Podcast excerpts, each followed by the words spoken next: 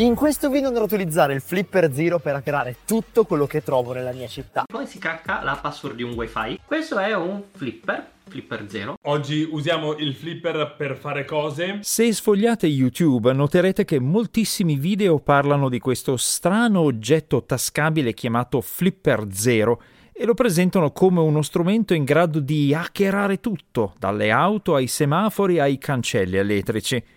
Pochi giorni fa il governo canadese ha deciso di vietarne l'importazione, la vendita e l'uso per combattere la piaga dei furti di auto. Beh, ho qui uno di questi flipper zero. L'ho provato e non è in alcun modo uno strumento per rubare auto.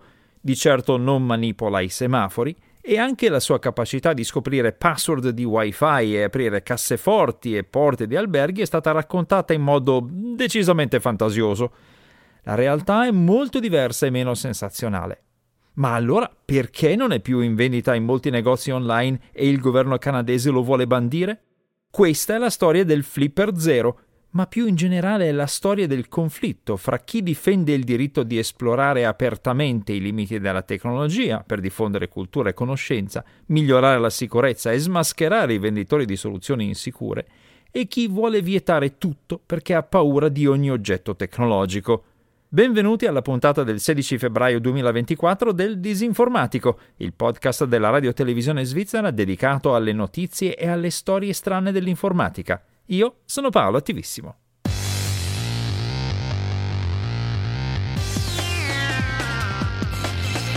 Il Disinformatico.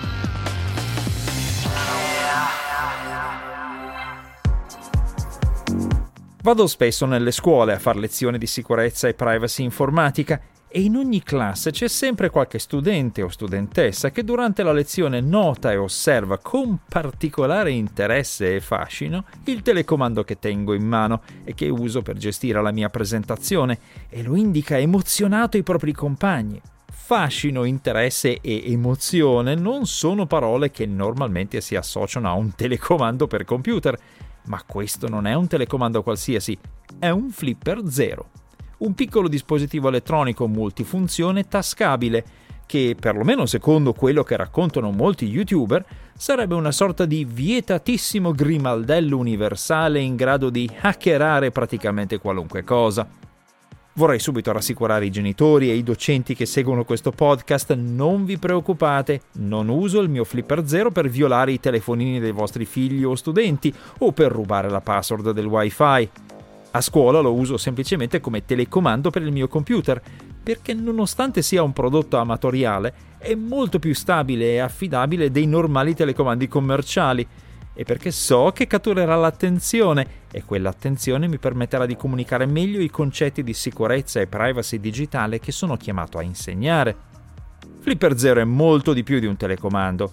È in grado di leggere, duplicare e emulare i dispositivi RFID e NFC incorporati in molti oggetti elettronici, dalle carte di credito alle tessere delle camere d'albergo. È capace di leggere i microchip di identificazione degli animali e di ricevere e registrare segnali radio e può duplicare anche molte chiavi elettroniche usate per aprire porte o gestire accessi.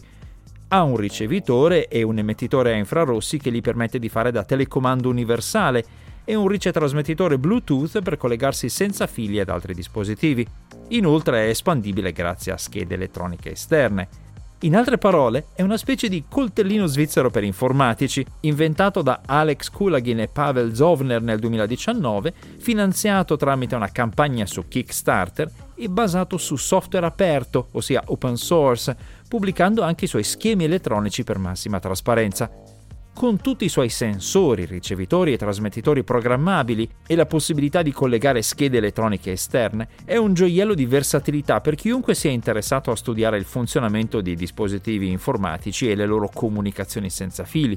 Non è un oggetto a buon mercato, visto che oggi costa intorno ai 160 franchi e soprattutto non è facile da trovare, anche perché molti grandi negozi online si rifiutano di tenerlo in catalogo. Ad aprile 2023 Amazon ha vietato le vendite di Flipper Zero perché secondo l'azienda si tratterebbe di un dispositivo in grado di clonare carte di credito e altre tessere.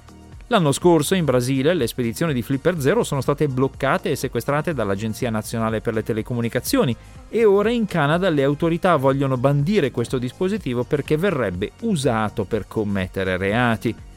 In Svizzera non sembrano esserci problemi o restrizioni, almeno per ora, visto che ho acquistato il mio esemplare tramite importazione standard.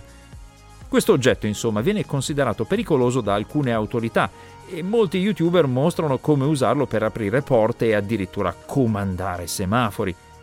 Ma dal punto di vista tecnico tutta questa fama è in realtà una bufala. Le prodezze che vengono mostrate da tanti video su YouTube sono in realtà frutto di montaggi o messi in scene. Flipper Zero è stato progettato appositamente in modo da non poter fare cose particolarmente pericolose. Per esempio, non è fisicamente in grado di leggere i dati crittografici delle carte di credito e quindi non può clonarle. Può solo acquisirne per contatto il numero e la data di scadenza, cosa che può fare qualunque persona semplicemente guardando una carta di credito o appoggiandola contro molti smartphone recenti. Lo stesso vale per i biglietti dei mezzi di trasporto, può copiarli ma non può generarli. Flipper Zero non è in grado di comandare i semafori e la sua sezione a infrarossi è semplicemente un telecomando universale per televisori e altri apparecchi, come quelli acquistabili in qualunque negozio di elettronica. Questo vuol dire che questo dispositivo tascabile può effettivamente accendere e spegnere televisori, condizionatori, videoproiettori e altri dispositivi elettronici e può cambiarne il canale o regolarne il volume, per esempio. Ma queste non sono certo dimostrazioni di chissà quale potere informatico, sono cose che appunto chiunque può fare con un comune telecomando universale che nessuno considera pericoloso. Le cose cambiano un pochino per la sua parte radio. Questo dispositivo è in effetti in grado di registrare i segnali degli apricancelli standard e ripeterli, e questo significa che in teoria potrebbe essere usato per aprire un cancello senza autorizzazione, ma in pratica, oltre a tutti i problemi di legalità di un atto del genere, usare un flipper zero in questo modo richiederebbe l'accesso a uno dei telecomandi originali, oppure una lunga sessione di tentativi alla cieca fino a trovare il codice dello specifico apricancello. Inoltre il suo asserito potere di trovare le password dei wifi funziona soltanto se la password è una parola del dizionario e se un malintenzionato ha di queste mire può semplicemente usare un normale personal computer sul quale ha installato Wireshark o altri programmi analoghi. In altre parole, non ne vale la pena. Probabilmente la cosa peggiore che un Flipper Zero può realmente fare è paralizzare gli iPhone tramite un sovraccarico o denial of service del segnale Bluetooth, ma solo nel caso degli iPhone che non sono stati aggiornati dai loro proprietari, visto che Apple ha rilasciato un aggiornamento correttivo a dicembre 2023. Anche la sua capacità di consentire i furti d'auto, come affermato dalle autorità canadesi, è in realtà stata gonfiata dalle spettacolarizzazioni pubblicate dai TikToker e dagli YouTuber per ottenere più ascolti.